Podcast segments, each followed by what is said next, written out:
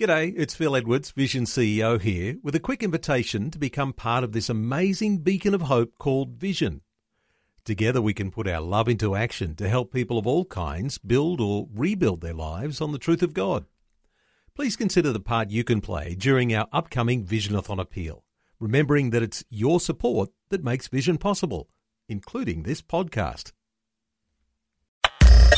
Audio on demand from Vision Christian Media. The story. My friend finds me on the floor unconscious.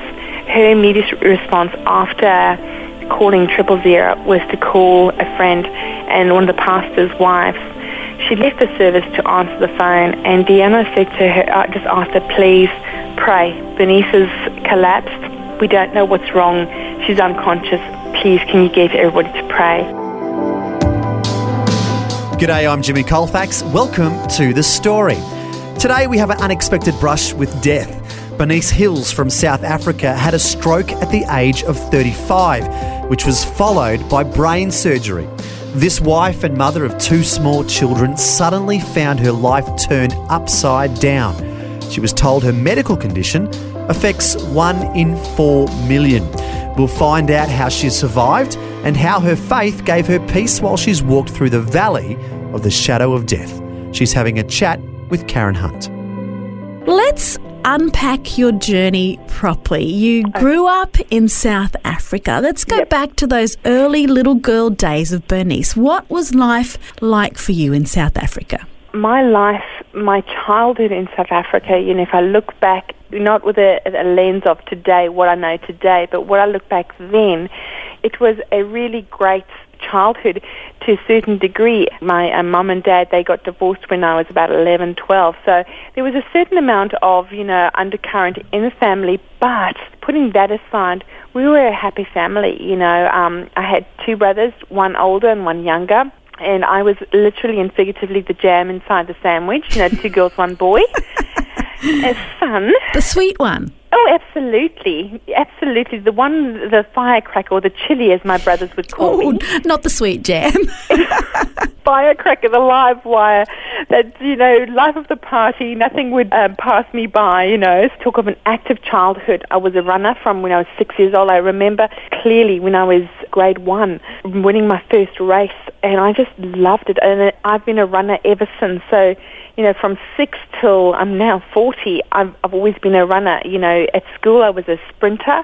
So my favorites were the 100 and 200 and Woo. uh, later on the 400. You were talking of firecrackers just then. I know back a while ago, the movie Chariots of Fire, that particular movie, was that an inspiration for you as a runner with your running? Absolutely, Karen. You know, it was one of those movies that you know I watched. Um, actually, what uh, I the first time I saw it, I was in grade, I think grade 8 mm-hmm. and uh, we had it as our um, prescribed book in English, but we didn't have a book. We watched uh, the video or film as it was then. And I remember being so enwrapped by the story of Harold Abrahams and Eric Liddell, you know, and you know Eric's desire and just that joy of running. At, at that time, I had I had stopped running, and it was just like this little bug had you know started to niggle again, saying, "Hello, hello, you know, you've been given a talent, you can do this." And you know, it's it's been a movie that um, I now enjoy with my children. Beautiful. My kids love the movie. It's you know, very and inspiring. Where and how did you meet this gorgeous young New Zealand man by the name of John who became your lovely husband? Well, we met on a blind date in Cape Town. Okay. Yes. Tell us more. um, it was amazing. You know, I got this telephone call at work, and I was absolutely shocked because we had a mutual friend, Mm-hmm. and she kept on saying to John, "Oh, John, I must introduce you to my friend Bernice," and um, she would always conveniently forget. And then, lo and behold, one day, I don't know what. Uh, I can't remember what triggered it, but she said, "Oh, but I must introduce you to my friend Bernice." And John said to her, "Just give me her number." So she gave him my number, and he called me. I was totally, of course, I had no heads up.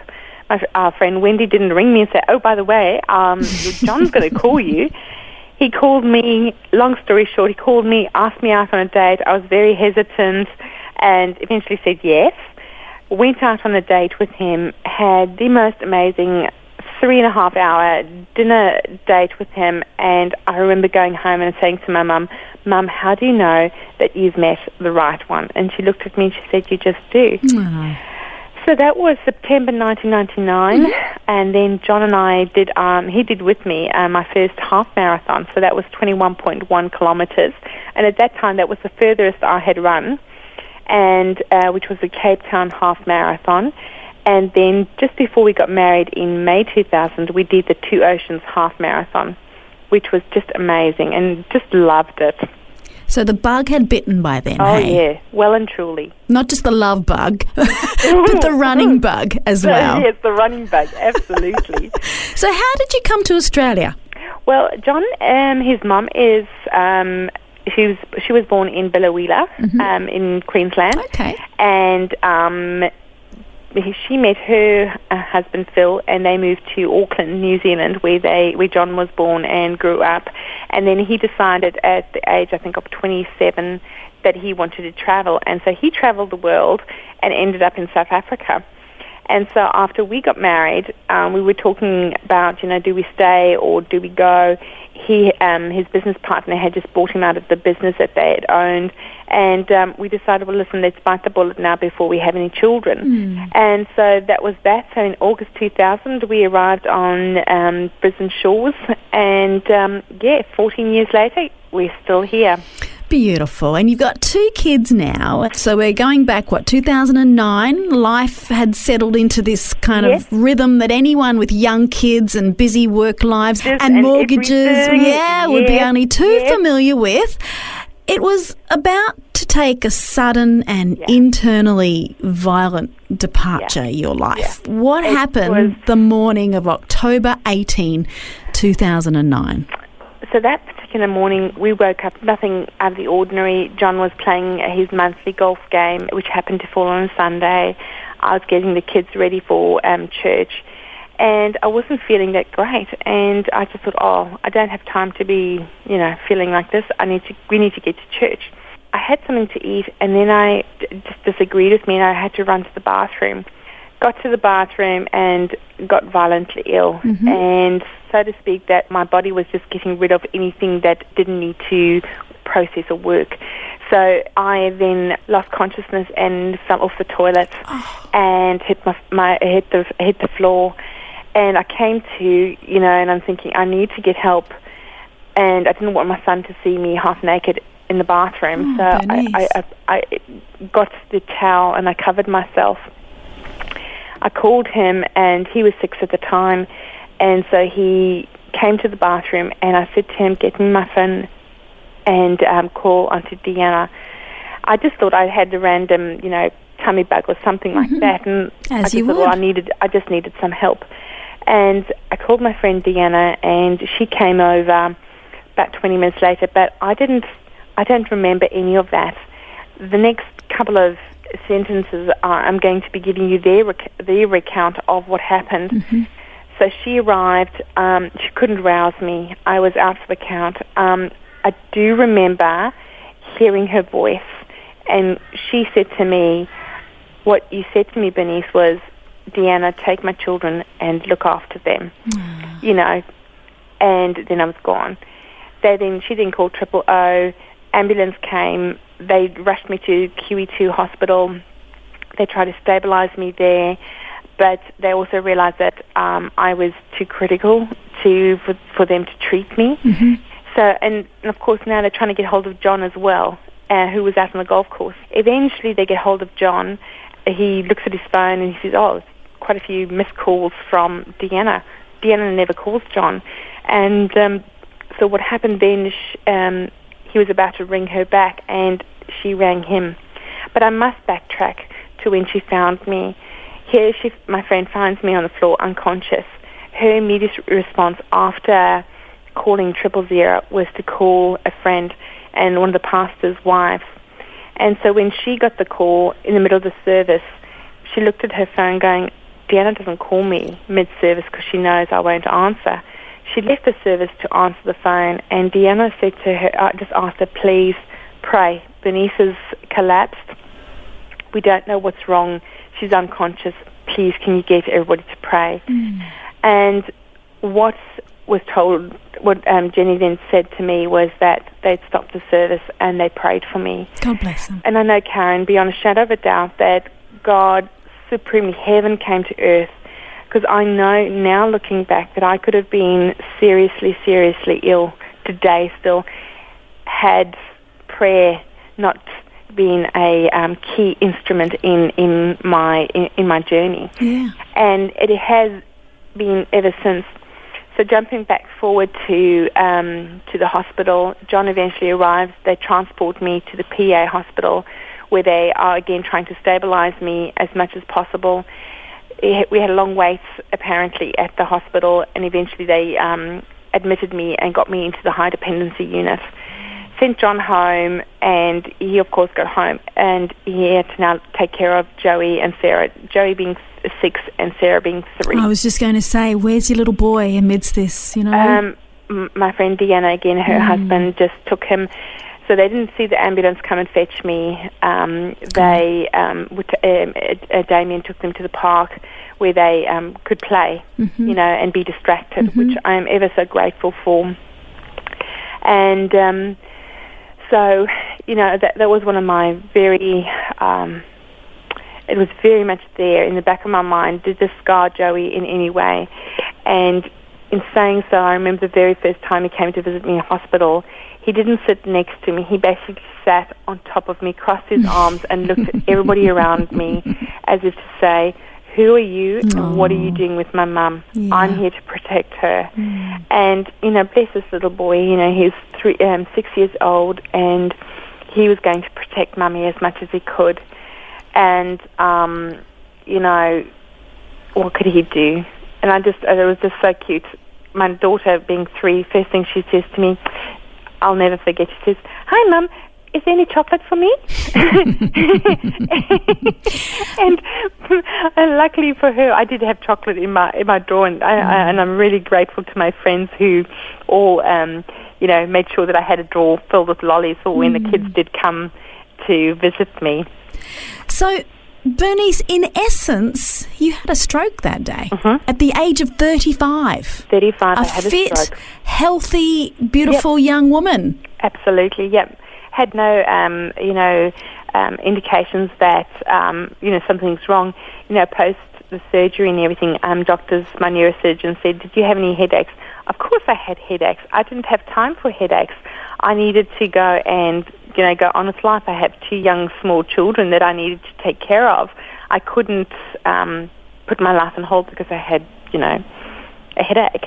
And um, but who knew that something deeper was lurking, Yeah. so to speak, you know? And um, so jumping forward, they found then after a battery of MRIs, CAT scans, angiograms that I had this thing what they call an AVM lodged between my two brain lobes. And generally, the AVM stands for um, arteriovenous malformation of veins and arteries. So it basically means just a big fat mess of veins and arteries that you ask why. As the neuro said, he can't tell me why. Is it genetically, am I genetically prone to it?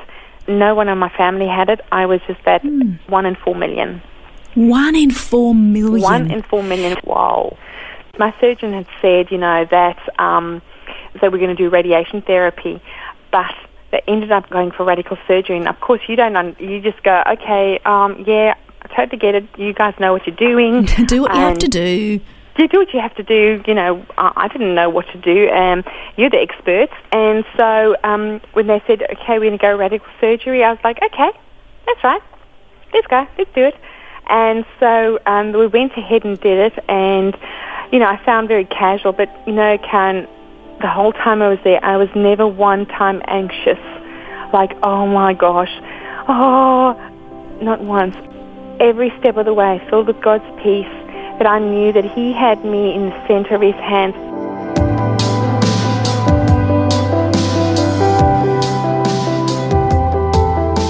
You're listening to The Story. Today, Karen Hunt is chatting with Bernice Hills from South Africa. Bernice is a wife, mother, and survivor of a stroke and brain surgery. We'll hear more of her story, including her goal of running in the New York Marathon, when we return. If this program has highlighted something you'd like prayer for, we'd love to pray for you. Call 1 800 Pray For Me. That's 1 800 772 936. It's a free call. Or text 0401 132 888.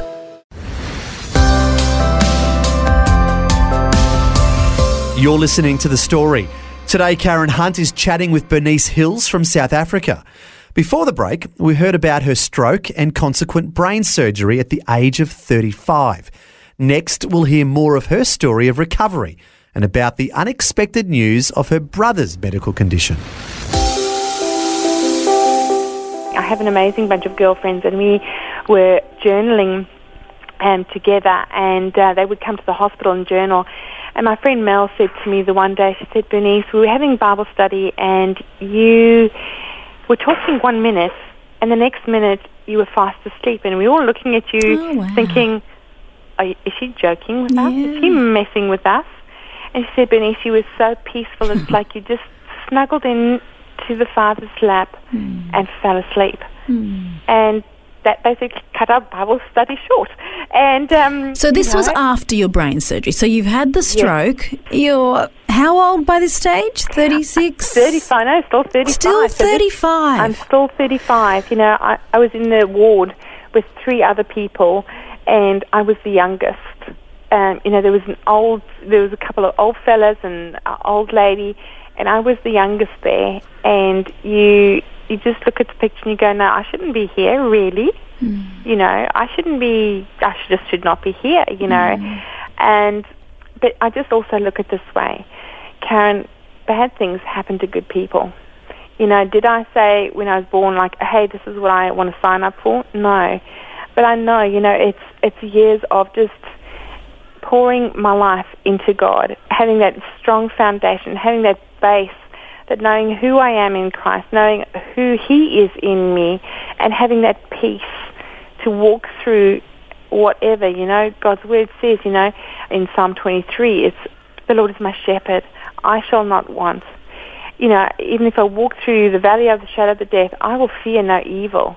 You know, and I feared no evil. I didn't fear that oh something bad was going to happen to me, that I was not going to pull through this this um, surgery. And jumping forward to the day of my surgery, going down, looking my neurosurgeon in the eye, saying to him, you know, you're God's hands today. You're going to go in and get this thing, and I'm going to come out here fine. Brave girl. And he looked at me, Karen, and he's just as if to say, gee, I wish I had your faith, mm. or lady, you're absolutely crazy, you know, you're one of these crazies, you know. But it was just that peace that surpasses all understanding that I knew that I knew that I knew that I knew that I knew that God has my back. I'm in the center of His hands, and my daddy is not going to let anything bad happen to me. Hmm. And I also, you know, the other there's another scripture that jumps to mind is like, you know, for me to live is Christ, but for me to die is gain. And I was really at that point where I go, you know, whether I live or whether I die, if this is my time that has been allotted to me, if this is it, well then so be it. Father, your will be done, not mine. To back that up, I remember the night before my surgery, John came home absolutely exhausted, put the kids to bed and got them all sorted out. And he flopped on the bed and he just prayed. He said, Lord Jesus, Joey and Sarah are too small to not have a mummy. You do whatever you need to do to bring Bernice back home. You know, he didn't pray this this oh massive prayer, Yeah. prayer or anything like that, but his heart called out to God. You know, and I don't understand, Karen, why I came out fine and some people that go through surgeries or accidents, they don't. And I don't have an answer for that. All I have is to say that, you know, clearly it was not my time to go yet. Clearly God still has things for me to do. My time is not yet done. And that has given me also a very good reality check of when you get complacent, oh, well, you know, I'm just going to live my life. Actually, you've got, I've got to live it on purpose, for a purpose. That's what He has created me for. Going even further, it's, it's about a relationship. It's talking to my daddy God daily. You know, um, last year, my older brother died suddenly. you know, and it, I had to question the whole thing of God, why? He had 42 years. Why not rather take me?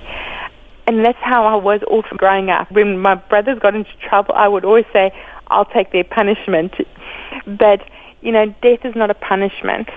Death is part of life. I, I know that. It's not pleasant, but it's part of life. So, Bernice, you survived. Yes, You are a walking, talking miracle yourself. yes. And then four years later, your brother, what did he die from, Bernice?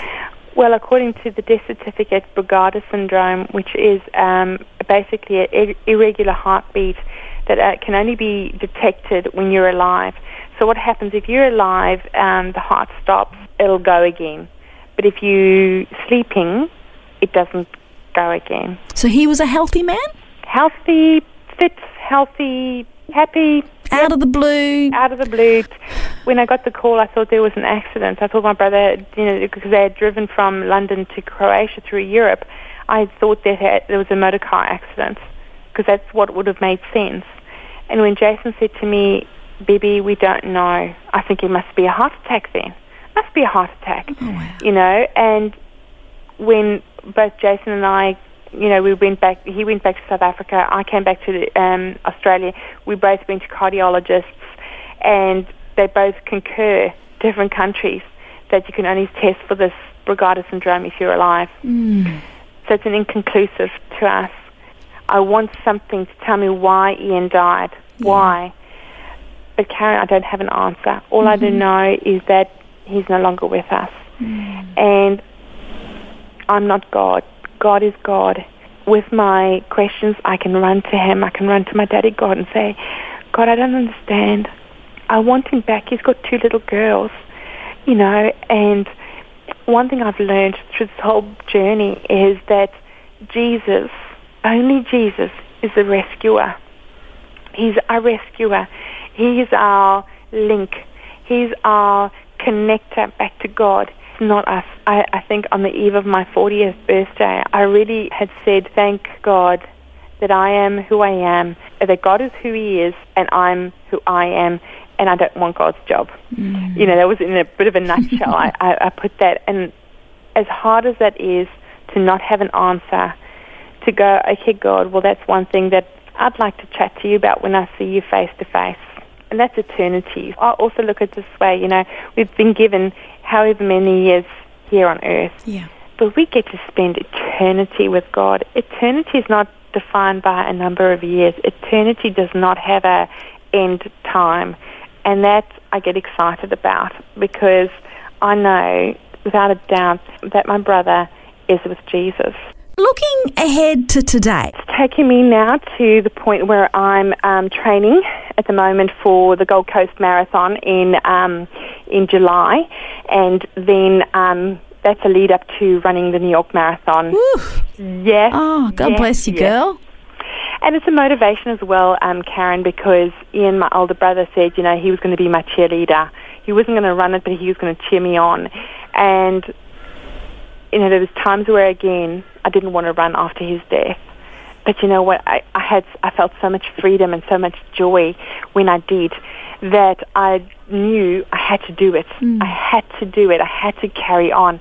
And so, you know, it's like, okay, I can do this. God, you've given me a gift. Let me do this, you know. And when I run, it's like Eric Liddell. I, I'll never forget. he snaps his head back just slightly, but he said, and I and I really agree with it. It's like when I run, I feel the presence of God. Hmm. When I run, I feel His presence. When I'm not pushing myself to accomplish goals and things that other people have said, or you know, I just go in your time, in your pace, Daddy God, let me do this. And it's then that I feel this absolute joy of running with Him. That was Karen Hunt chatting with walking, talking miracle survivor Bernice Hills from South Africa. An incredible story of being one in four million to have such a medical condition and to suffer a stroke at the age of 35. But as we heard, she has recovered and is now out running marathons. Remarkable. Her faith has been strong every step of the way and a good reminder for us all that when we go through the valleys of life, we should fear no evil because the Lord our God is with us. And if you're going through a valley right now in your life and you'd like someone to pray with, our prayer line is 1 800 Pray For Me. That's 1 800 772 936. We would love to pray for you at 1 800 772 936. Well, thanks for joining us. I'm Jimmy Colfax, encouraging you to share your story with someone today. Next time on The Story. I have a daughter. She's 13, and I'm now becoming more and more aware of the lies out there attacking the teenage girls of this current day through media, through peers, and even the women of all ages. And I, I just have this mission in my life to combat these lies and bring truth where there's lies and lack of hope. Rachel Hook is an image consultant and has a heart for helping women struggling with their identity and self confidence. She's also a gifted violinist and has learned that appearance is a big part of being a performer. She'll share some of her music and some biblical beauty tips next time. The Story. Just another way Vision is connecting faith to life. Thanks for taking time to listen to this audio on demand from Vision Christian Media. To find out more about us, go to vision.org.au.